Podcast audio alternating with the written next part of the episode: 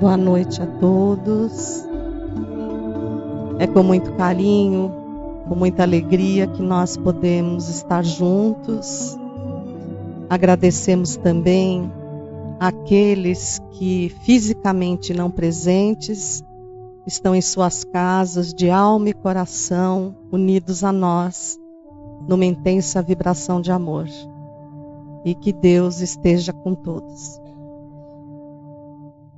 Abordando o tema do livro Superando a Ansiedade, nós não podemos deixar de falar do poder que reside na mente de cada um.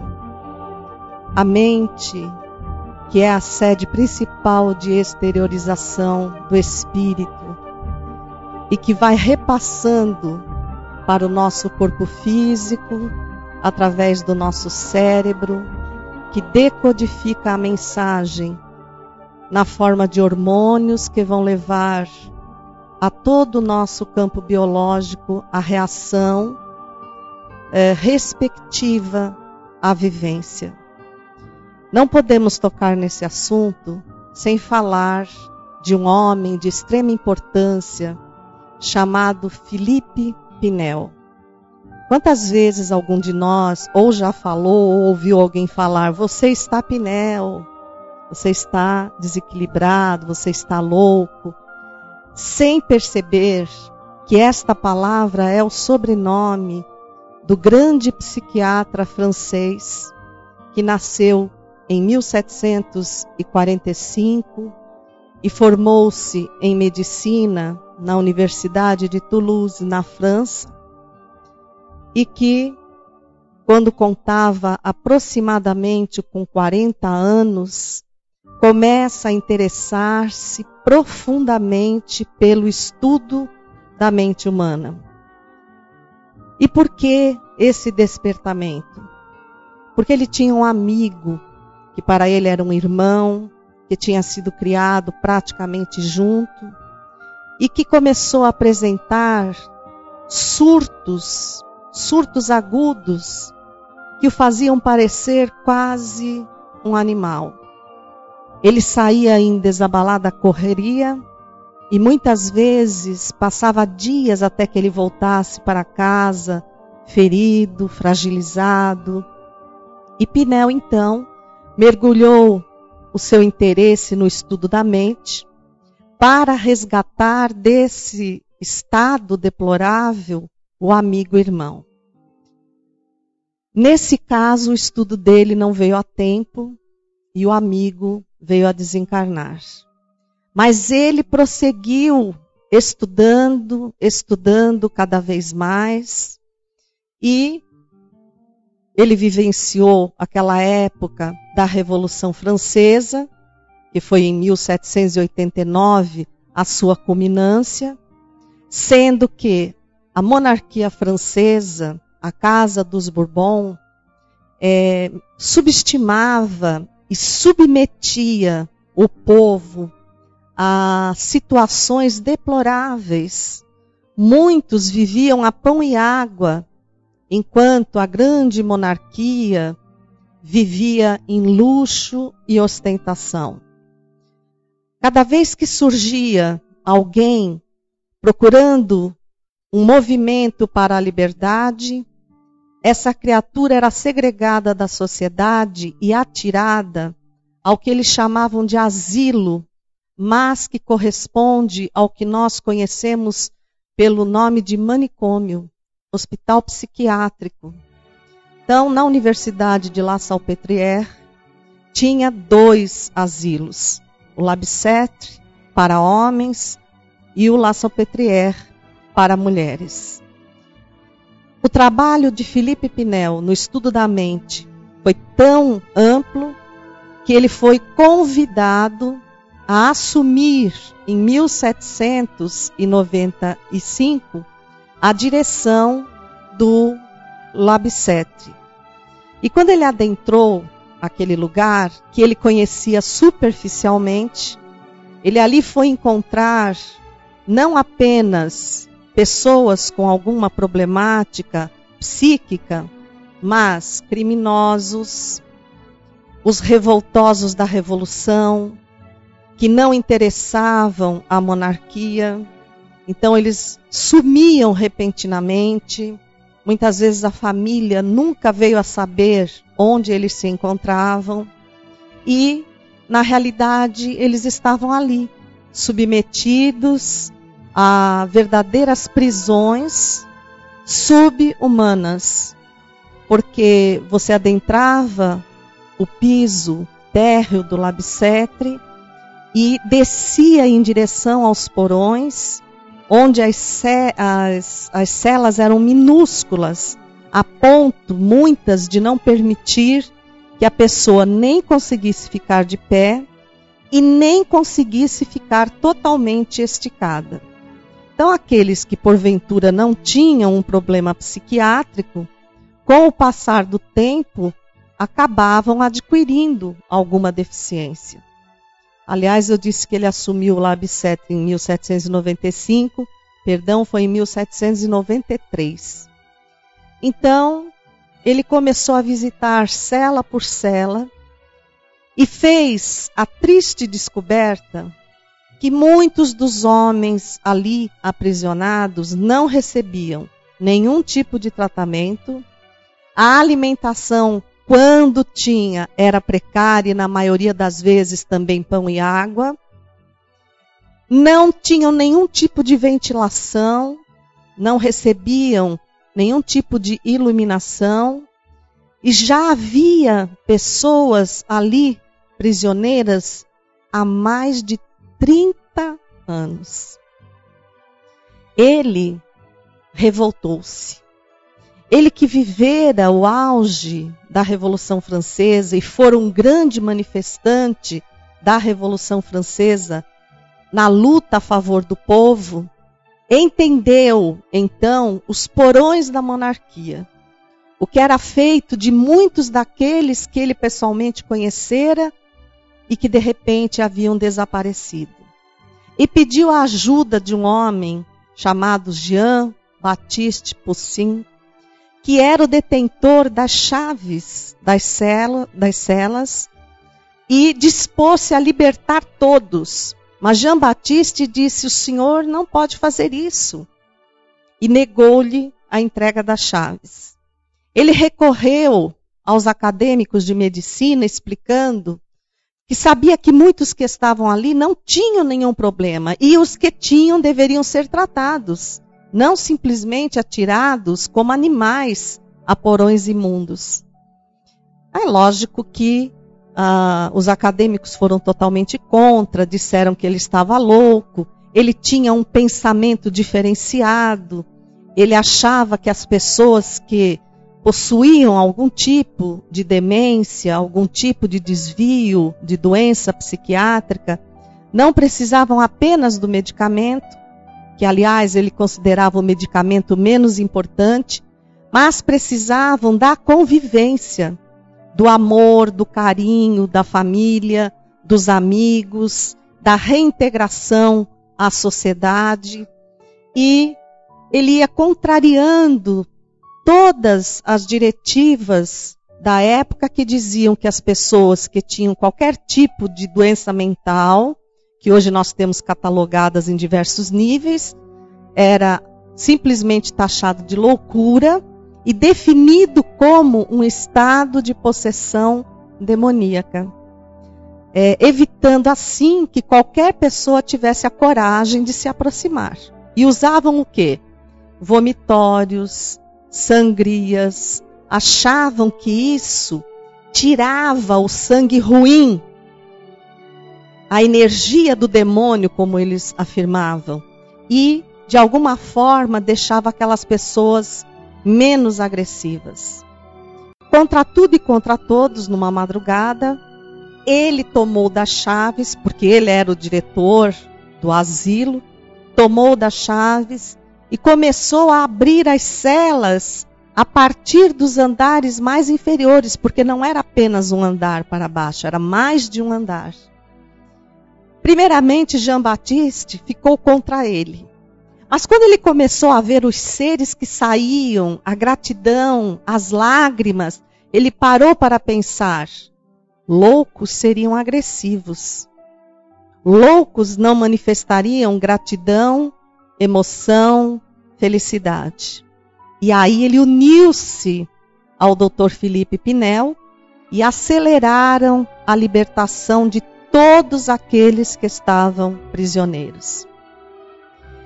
Eles foram sendo conduzidos ou se arrastando para o andar térreo, a entrada do hospital, que não dava a aparecer os bastidores tristes que ele ambientava, porque era um lugar agradável, bonito, tinha uma clarabóia toda pintada e recebia a luminosidade que eh, infiltrava-se no piso marmóreo, refletindo a luz solar. Entre todos os libertos, um chamou a atenção. Ele estava esquelético, chorava muito e foi dirigindo-se, arrastando-se por falta de forças e porque a sua musculatura estava acostumada a ficar derreada naquele espaço mínimo, até que ele atingiu o exato círculo onde o sol atravessava a clarabóia e demarcava-se no piso. E ali ele estendeu a mão como se quisesse tocar o raio de sol. E chorando, voltou-se para o doutor Felipe Pinel, que estava próximo a ele, beijou-lhe os pés e disse: Muito obrigada, doutor. Eu quase já me havia esquecido de quanto é morno e lindo um raio de sol. Vocês acham que uma pessoa que formula uma frase que é quase uma poesia pode estar declaradamente condenado à loucura eterna?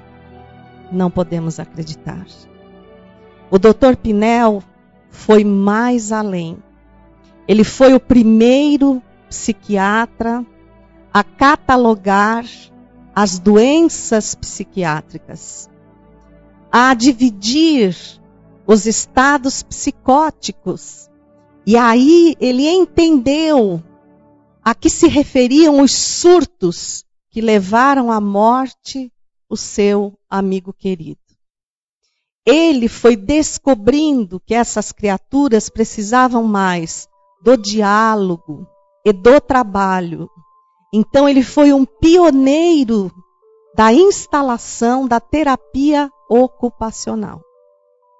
E apesar da momentânea revolta dos médicos da sociedade parisiense naquele instante, ele foi louvado posteriormente, porque em torno de 80% desses homens puderam retornar ao convívio social e familiar de forma equilibrada, alguns necessitando sim de, de um tipo de acompanhamento, mas recuperaram a honra, a utilidade, a conquista da família e o amor.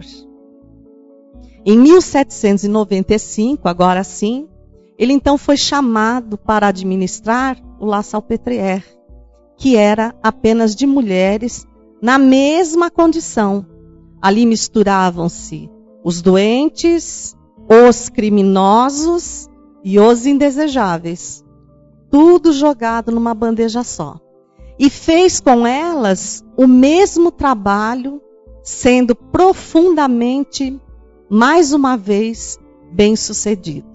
Só para vocês se posicionarem na atualidade, o Hospital La Salpêtrière, pertencente à universidade do mesmo nome, em Paris, foi o hospital onde veio a desencarnar a princesa Diane, da Inglaterra. E tem à porta uma estátua exatamente do doutor Felipe Pinel, que recebeu a honra e o reconhecimento não apenas da sociedade francesa, mas da sociedade mundial. A psiquiatria de hoje deve muito a todas as catalogações das doenças mentais que o doutor Felipe Pinel fez. Entre os seus estudos, ele percebeu, dissecando cérebros humanos, que na maioria deles, daqueles que apresentavam, que exteriorizavam desvios de conduta psiquiátrica, ele não encontrava nenhum tipo de anomalia. Então ele questionava: ora, se o cérebro é aparentemente normal, onde está essa doença? Onde se forma o pensamento dentro do cérebro de maneira descontrolada, desorientada? E esse questionamento foi avançando até que na década de 1880 a 1890, um dos seus discípulos que seguiu a sua conduta, Jean Martin Charcot, dissecou milhares de cérebros, dando continuidade ao trabalho do Dr. Pinel e ficando espantado ao descobrir que o cérebro da maioria daqueles tidos como loucos não apresentava nenhum tipo de deformidade que justificasse a doença. Em algumas situações, como a epilepsia grave, a, que chama-se grande mal, ele podia encontrar lesões, mas na maioria dos casos ele não encontrava nenhum tipo de deficiência. E foi mais uma vez levantado o questionamento: se essa doença não está no cérebro, aonde é que ela está?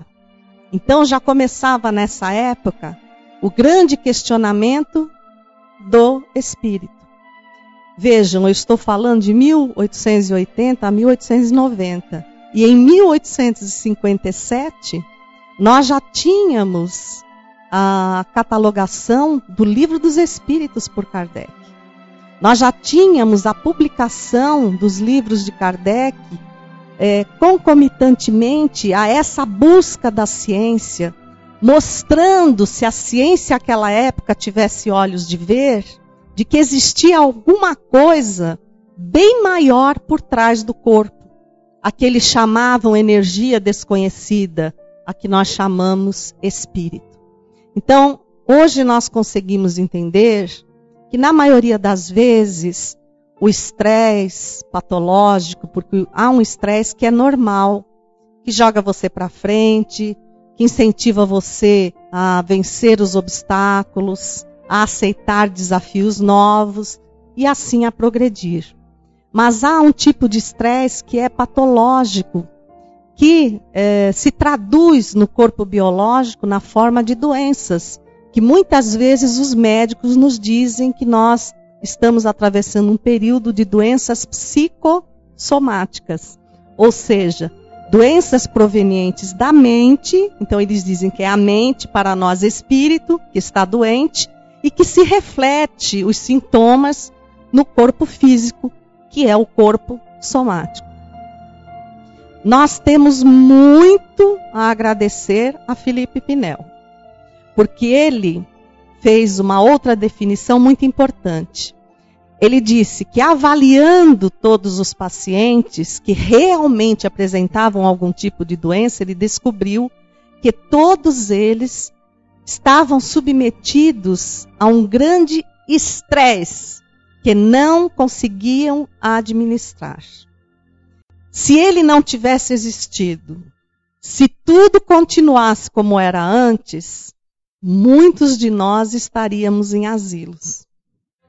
Porque o estresse, a depressão, a síndrome do pânico, aquela época era tudo catalogado como loucura, possessão demoníaca.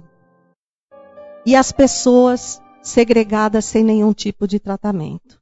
Então vejam a revolução que ele criou na área da psiquiatria. Ele inovou. Então nós paramos para analisar diante de tudo isso e adentrando a obra de Kardec, quando realmente ele fala que a nossa mente, o corpo de exteriorização do nosso espírito, é que modela o nosso corpo biológico. É que transfere para o nosso corpo biológico todas as emoções, todas as sensações, todos os anseios, e o nosso cérebro capta aquela onda diferenciada, e ela é diferenciada, porque a onda da alegria, dentro da física, ela tem uma movimentação, uma velocidade, a onda da tristeza tem outra, a onda do otimismo tem outra, e conforme essa onda invade o nosso cérebro, ela provoca uma espécie de vibração e o nosso cérebro, então, produz o hormônio condizente com aquela condição vibratória. Muitas vezes nós temos o coração disparado, as mãos geladas, a cabeça tonteada, às vezes dolorida. Por quê? Porque nós estamos vivendo um momento de intenso estresse. E aí o nosso cérebro prepara o nosso corpo para agir ou reagir. Eu posso agredir, na, no meu vocabulário dizendo defender, ou eu posso fugir. Então há uma ordem expressa que faz com que as nossas suprarrenais derramem uma quantidade de adrenalina maior no nosso sangue. Para quê? Para que aumente a oxigenação, aumente a velocidade da corrente sanguínea, o meu cérebro receba uma oxigenação a mais, o que me dá uma certa tonteira, às vezes uma impressão de cabeça dolorida. E também derrama um hormônio chamado cortisol, que impulsiona o organismo a jogar uma quantidade de açúcar no sangue, para que os nossos músculos, que se alimentam desse açúcar, tenham força para reagir. Então, no momento de estresse, tudo bem. Estresse real. Mas e no momento em que eu guardo uma mágoa, e aí eu fico relembrando, comentando essa mágoa a todo instante, o meu cérebro não pensa. O meu cérebro obedece ordens. Quem pensa é o meu espírito. Então eu estou ordenando ao meu cérebro que viva um momento de perigo. E ele novamente faz esse procedimento hormonal, fazendo com que eu viva sob um estresse constante. E aí é que surgem os casos inexplicáveis de hipertensão, de diabetes, de depressão. Ah, mas eu não tive nenhum fator assim que me levasse ao estado de depressão em que me encontro, ao estado de pânico em que me encontro. E na realidade, nós fomos criando esse estado, por quê? Porque não aprendemos ainda que é necessário renovar o nosso espírito. Quando nós falamos em cérebro, na realidade nós estamos falando em encéfalo. Porque todo mundo diz assim: ah, foi decretada a morte cerebral de Fulano. Mas na realidade é a morte encefálica. Porque o cérebro é apenas uma parte do encéfalo. O encéfalo é a soma do cérebro, do cerebelo e do bulbo. Então, esse conjunto está guardado na nossa caixa craniana. Para que vocês possam entender tudo que nós vamos falar, nós precisamos desvendar o que é o nosso cérebro. Então, a princípio, na década de 30, os pesquisadores acreditavam que o nosso cérebro era composto de 5 bilhões de neurônios. E que a partir do momento que nós nascíamos, os neurônios já começavam a morrer. E que nós adentrávamos a melhor idade em torno dos 40 anos já ia fazer um bom tempo que eu não pagaria ônibus nesse caso, né? Depois, na década de 50, eles descobriram que não, que o cérebro tinha em torno de 50 bilhões de neurônios. E que, de alguma forma, eles estabeleciam redes para substituir ações que nós perdíamos. Por exemplo, a pessoa tinha um AVC, ficava imobilizada, tinha uma lesão em algum campo do cérebro e de repente ela começava a recuperar essa paralisia. Por quê? Porque outros neurônios assumiam a função daqueles que haviam morrido. Nós podíamos ensiná-los a fazer isso. Nós, espírito. Na década de 80, os cientistas descobriram que o nosso cérebro possui 100 bilhões de neurônios. E que há uma parte do nosso cérebro que produz neurônios e que se nós formos otimistas, se nós buscarmos objetivos, esses neurônios viajam para aquele local que mais utilizamos no nosso cérebro, não permitindo que haja falha de transmissão do pensamento. E afastando de nós o medo que a maioria tem nos dias atuais, que vemos tanto o mal de Alzheimer. Então, mostrando-nos que nós podemos ensinar o nosso cérebro a sobreviver e a viver equilibradamente, independente da idade que nós temos. Isso é uma pesquisa tão séria, gente, que na década de 90, o presidente dos Estados Unidos, George Bush, o pai, liberou uma verba de mais de um bilhão de dólares para que os uh, pesquisadores focassem o cérebro com maior interesse, para que buscassem um tipo de reeducação cerebral, visto que a sociedade americana, sob o estresse intenso a que era submetida, porque eles são estressados, eles querem estar sempre em primeiro lugar, e ele viu que a sociedade estava sendo muito vitimada pelos ataques cardíacos, pelos acidentes vasculares cerebrais precoces. Então, ele liberou uma verba para que esse estudo se aprofundasse ainda mais. E então, os cientistas fizeram uma análise o mais profunda que eles conseguiram do cérebro e declararam que o cérebro não é um órgão, ele é uma glândula, porque ele produz hormônios. Estão catalogados hoje em torno de 100 hormônios diferenciados, cada um deles traduzindo um estado de espírito e fazendo com que o nosso corpo reaja àquele estado de espírito, literalmente, ao estado do nosso espírito imortal. Também falaram que a dopamina é um dos hormônios produzidos pelo nosso cérebro. E só para vocês terem noção, a dopamina, ela é quase 100 vezes mais potente que a morfina. Que muitas vezes diante de uma dor intensa, uma criatura precisa receber a dose para que supere aquele instante de dor, sendo que ela tem dentro dela o medicamento adequado. Nós temos a serotonina, que dá o ânimo, né, a alegria para a gente poder trabalhar. Nós temos, enfim, uma infinidade de hormônios que viajam em direção a, a outras partes do nosso corpo e fornecem uma verdadeira cascata hormonal demonstrando a nossa condição espiritual. Nessa década, destacaram-se alguns cientistas, e vale a pena citar algumas experiências que eles fizeram.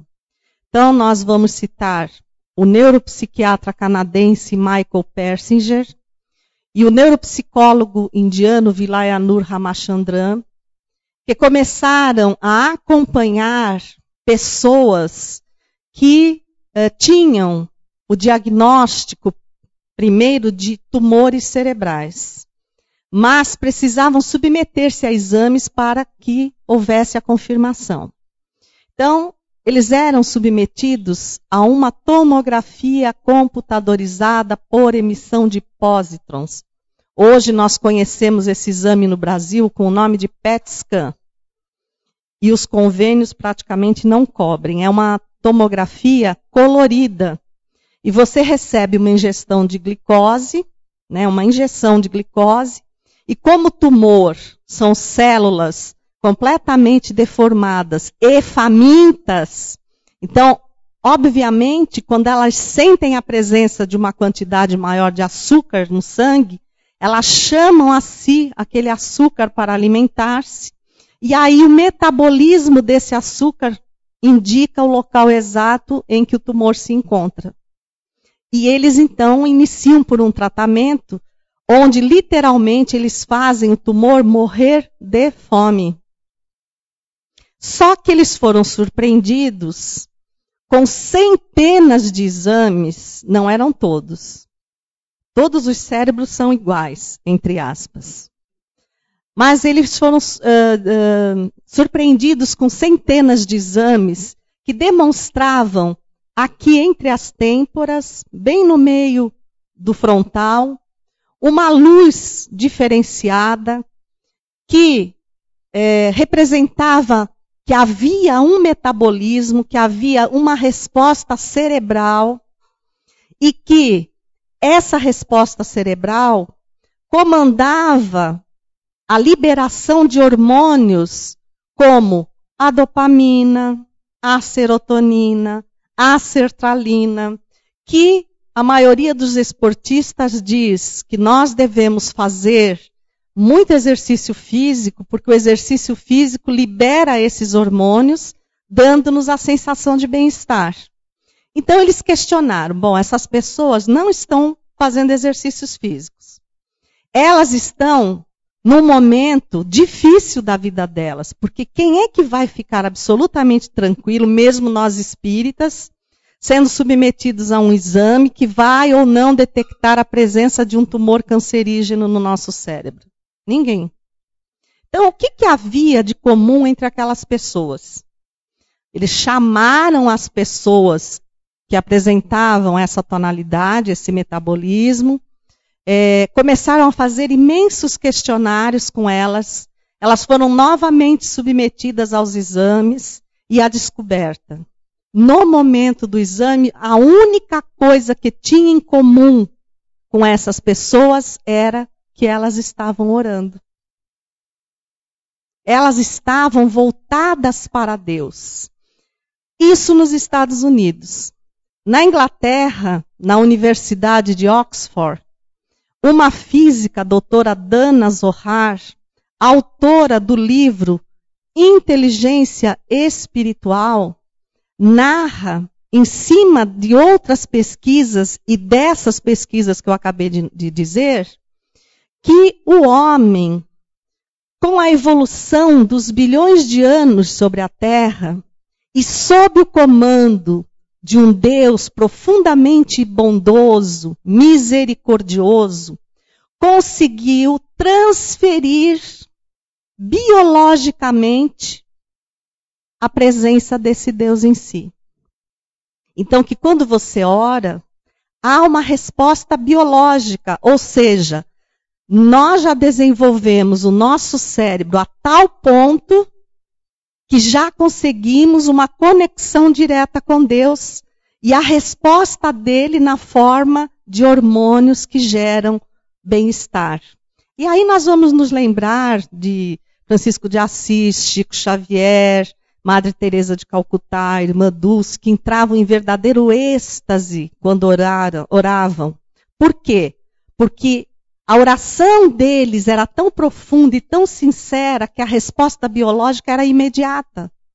Então, o bem-estar era tão grande que eles acabavam meio se deslocando da condição biológica e adentrando a paz de um mundo espiritual equilibrado, condizente com a sua atitude de prece. E a doutora Dana Zohar vai mais longe e diz: que aquela criatura, porque veja, não eram todos que tinham, que já apresentava em seu cérebro a correspondência de Deus, tinha uma capacidade infinitamente maior de encontrar saídas para os obstáculos. Então, são pessoas que abrigam a religiosidade dentro de si em busca de um homem novo. É é a condição espiritual que mostra que aquela criatura sabe que é pequena, que precisa de ajuda, que busca essa ajuda em Deus, sendo qual seja a religião, nós através dos espíritos, para a mudança necessária. Então vejam só como nós não conhecemos o nosso cérebro.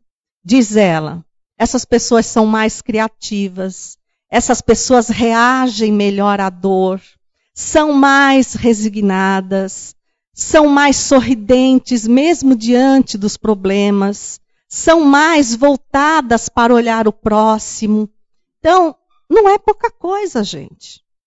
E nós precisamos exercitar cada vez mais, porque se ainda não conseguimos desenvolver essa correspondência direta com Deus, que eu comecei a chamar de DDD, descagem direta a Deus, a gente não paga interurbano, não paga pulso, não encontra a linha ocupada e sempre vai ter alguém para atender. Nunca vai tocar em vão.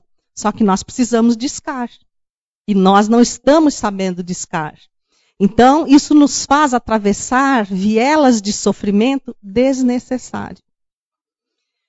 A par de tudo isso, mostrando o que a nossa mente é capaz de fazer um cientista de Fênix, no Arizona, querendo provar a força da mente humana, propôs a quem quisesse participar uma experiência que poderia ser benéfica ou fatal.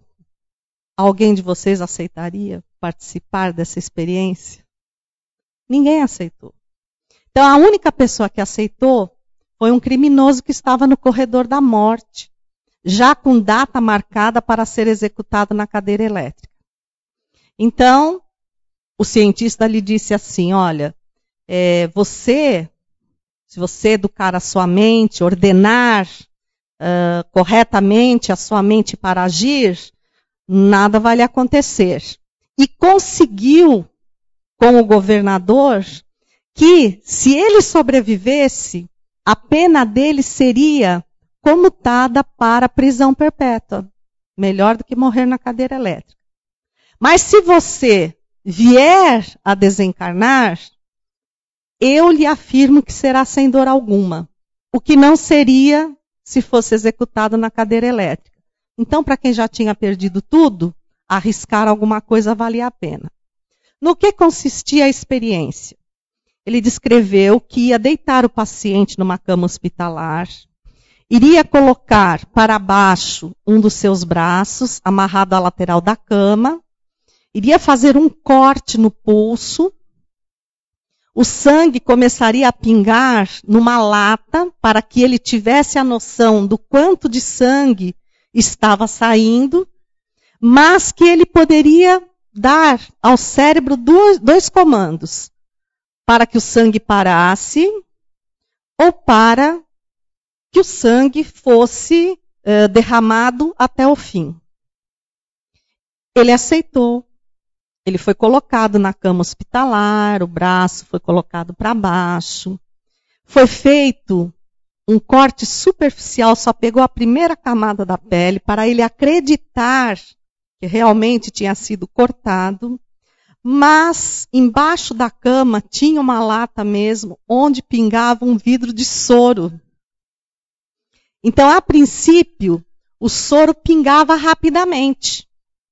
E o doente, entre aspas, o, o paciente que ali estava, eh, imaginava que o seu sangue estava saindo velozmente do seu corpo. A cada 10 minutos, o doutor ia lá e diminuía um pouquinho a válvula e o sangue que ele pensava que era o sangue, o soro, gotejava mais lentamente. E ele foi fazendo isso até que fechou totalmente o vidro de soro. Ora, ele poderia pensar assim: eu consegui conter a hemorragia. Parou a hemorragia, estou vivo, me salvei. Ou meu sangue acabou. O que é que vocês acham que ele pensou? meu sangue acabou. E morreu instantaneamente, um ataque fulminante do coração, pálido, como se não tivesse no corpo uma gota de sangue, sem ter perdido sequer uma gota de sangue. Então, esse cientista provou que a nossa mente é capaz de criar quadros que não existem de nós nos sentirmos perseguidos por algumas pessoas, de nós nos sentirmos é, pretendidos por outras pessoas, né? Preteridos por outras pessoas, de nós nos sentirmos doentes. Então, quando eu sinto alguma coisa, eu tenho que pensar no melhor, eu tenho que educar a minha mente para o melhor. Porque a minha mente é muito poderosa. Ela pode fazer a diferença entre a sombra e a luz. Por outro lado, na vivência diária, um acontecido numa rádio também vem mostrar a condição da mente que pensa bem, da mente que pensa com fé, da mente que crê em Deus, apesar das condições de dificuldade. Então, era uma mulher que tinha oito filhos, ela estava com uma doença grave na coluna, o que a impossibilitava de trabalhar. O filho mais velho tinha 12 anos, dizer, não estava habilitado para o trabalho, para o sustento da família. O marido dela morrera num acidente de trabalho, o que lhe rendia uma pensão irrisória, que praticamente mal dava para pagar o aluguel da casa onde eles se encontravam. Então, na maioria das vezes, ela não tinha o que comer. Ela era socorrida pela vizinhança, né? eles dividiam, mas muitas vezes não tinham o que dividir. Ela guardava pão amanhecido, eh, mergulhava em água e fazia papas para distrair as crianças, porque o pão umedecido ele incha no nosso estômago e traz a falsa sensação de que nós estamos satisfeitos, mas não estamos alimentados. E quando ela não tinha nada para dar, ela punha água e falava para os filhos: Vamos rezar, que o que nós não conseguimos e nem os homens nos dão, Deus vai nos dar num copo d'água. Então vejam o nível da fé dessa mulher. Mas mesmo assim, as crianças muitas vezes choravam de fome.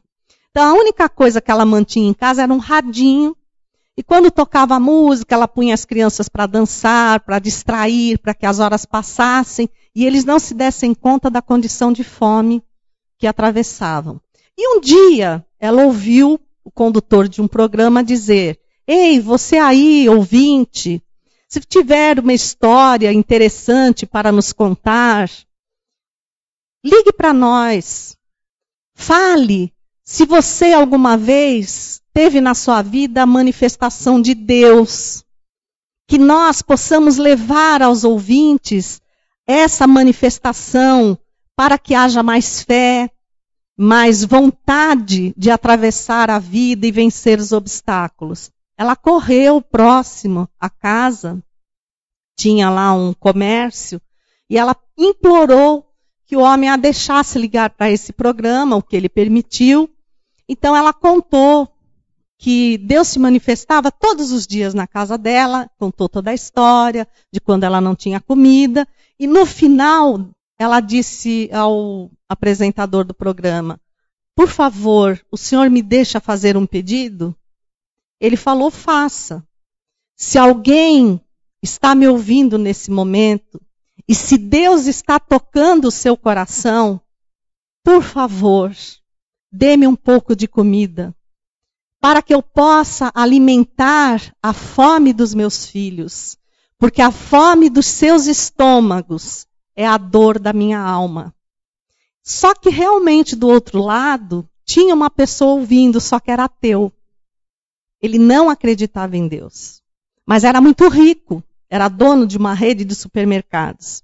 Então ele mandou lotar um caminhão enorme de compras e mandou dois empregados levar essas compras que dariam para um ano, com uma condição. Eles tinham que fazer à mulher a pergunta: quem a senhora acha que mandou essas compras? E quando ela perguntasse, eles responderem: foi o diabo. Porque ele não acreditava em Deus. Então ele queria provar para ela que se Deus não a ajudava, porque ela acreditava que Deus a ajudava, mas ela continuava passando dificuldades. O diabo a ouviu e mandou entregar então as compras. E disse aos funcionários: se vocês não me trouxerem a resposta, não fizerem a pergunta, estão os dois demitidos. Eles chegaram lá, começaram a descarregar o caminhão. ela estatelou os olhos, ela não conseguia acreditar no que via, tanta comida entrando na sua casa. E quanto mais comida entrava, mais ela se ajoelhava, mais ela agradecia a Deus. E um empregado cutucava o outro, porque via aquela mulher agradecendo tanto a Deus, como é que eles iam dizer para ela que o diabo é que mandou a comida? Aí chegou num momento, um olhou para o outro e falou: Olha, se a gente não perguntar, nós vamos para a rua, então tem que perguntar. Ô dona, vai perguntar não quem foi que mandou tanta comida? Aí ela respondeu: Vou não, meu filho. Porque quando meu bom Deus manda, até o diabo obedece. Isso é fé. A fé que infelizmente muitas vezes nós ainda não temos. Nós temos recursos recursos lógicos para possuir essa fé, porque a doutrina espírita é muito clara. Ela nos fala da bondade de Deus, que nos oferece a cada reencarnação uma etapa, uma vivência que deveria ser de superação para o nosso espírito. Não nos sobrecarrega com fardos impossíveis de carregar. Suave é meu jugo, leve é meu fardo, disse Jesus.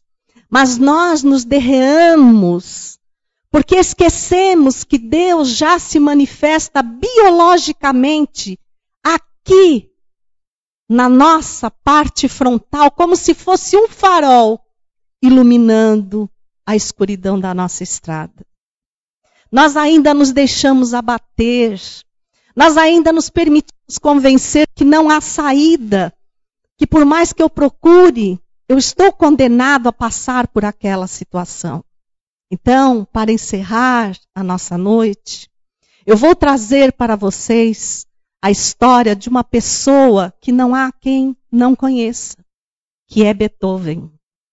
Beethoven, esse gênio da música, que teve uma infância altamente sofrida, que ainda muito pequenino perdeu a mãe, o pai era um músico falido, um alcoólatra contumaz, uma pessoa violenta, e que obrigava Beethoven, nas madrugadas frias de Bonn, na Alemanha, onde ele nasceu, em 1770, a tocar piano a noite inteira para que ele se tornasse aquilo que ele não conseguira, um gênio da música.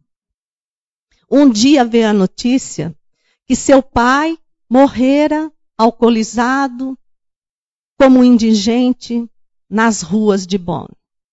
A esse tempo, Beethoven já tinha sido apadrinhado por um príncipe o príncipe Maximiliano da Áustria, que via uma virtuosidade incomparável em Beethoven.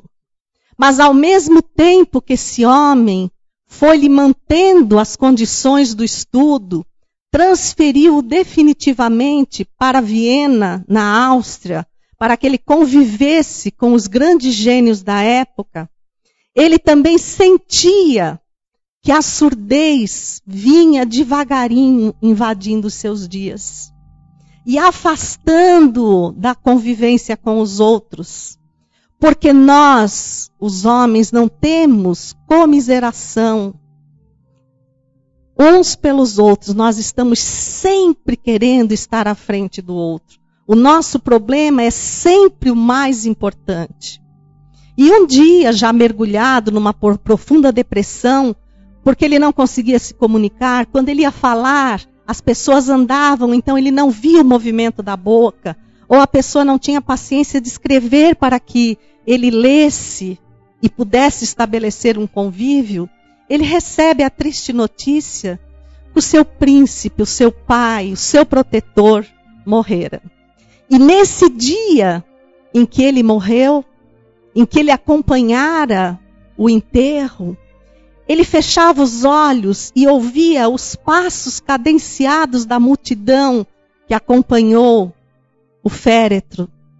E ao mesmo tempo a sua alma já tão sobrecarregada, tão depressiva, tão pessimista, perguntava: por quê? Por que a minha vida é pautada em desgraças, desgraças e desilusões? E ele vinha cabisbaixo, como na maioria das vezes nós, quando temos problemas, andamos olhando para o chão. Nós não costumamos olhar para o céu. Tirar os olhos da lama do chão e fincar os olhos no brilho das estrelas. Beethoven, naquele dia, estava andando assim. E ele chegou à porta da pensão em que morava, nos arredores de Viena. Ele morava no sótão, porque era o lugar mais barato, não tinha ventilação, mas como o asilo de Lebsetre, tinha uma clarabóia, que para ele era o suficiente, porque durante o dia ele recebia a visita do sol e à noite os raios prateados da lua. Então ele colocara o piano habilmente sob a clarabóia. E quando ele chegou à pensão, uma outra moça que ali morava e que era cega ao vê-la aproximar-se, porque tinha uma deficiência, entendia a deficiência dele, então ela gritava, falava pausadamente para que Beethoven a ouvisse. Ela disse: Beethoven, Beethoven, a hora do jantar, todos comentavam que hoje é a noite de lua mais bonita que Viena já viu. Mas eu não sei o que é o luar. Todos dizem que é tão lindo, que envolve as almas, que renova. E aí, Beethoven ergueu os olhos e viu que o luar estava diferente. Como se de alguma maneira o céu quisesse dizer que aquele príncipe, aquele protetor, aquele pai, que partira, estivesse talvez ampliando o brilho da lua. Ele tomou a moça pelas mãos, levou-a ao seu aposento, sentou-a ao lado do seu piano, olhou pela clarabóia o luar que adentrava e que propositalmente pairava sob o teclado, sobre o teclado do piano. E aí ele compôs uma das músicas mais lindas que nós conhecemos, Sonata ao Luar. Então, a partir deste momento, nós vamos fechar os nossos olhos e vamos nos transportar para o aposento de Beethoven e ouvi-lo tocar Sonata ao Luar.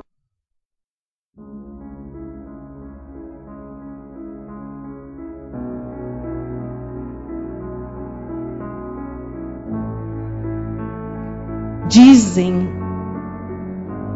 os experientes em música que essas notas que se repetem no início representam os passos cadenciados da multidão que acompanhava o enterro. Mas também pode ser traduzida pela palavra por quê em alemão. Então, se nós estamos atravessando um momento difícil, um trecho escuro na nossa jornada, ouçamos sonata ao luar e olhando pela clarabóia das nossas almas, enxergando o infinito do céu bordado de estrelas, Perguntemos ao Senhor da vida: por quê? Por que pesa sobre os meus ombros tanta dificuldade? Porque os meus olhos vivem encharcados de lágrimas de tristeza e solidão porque me sinto tão só. Num caminho crivado de espinhos, onde os meus pés cansados e feridos tentam tantas vezes me fazer desistir da caminhada. Mas como Beethoven, que naquele dia tão triste, não havia olhado o céu e, portanto, não havia conversado com Deus.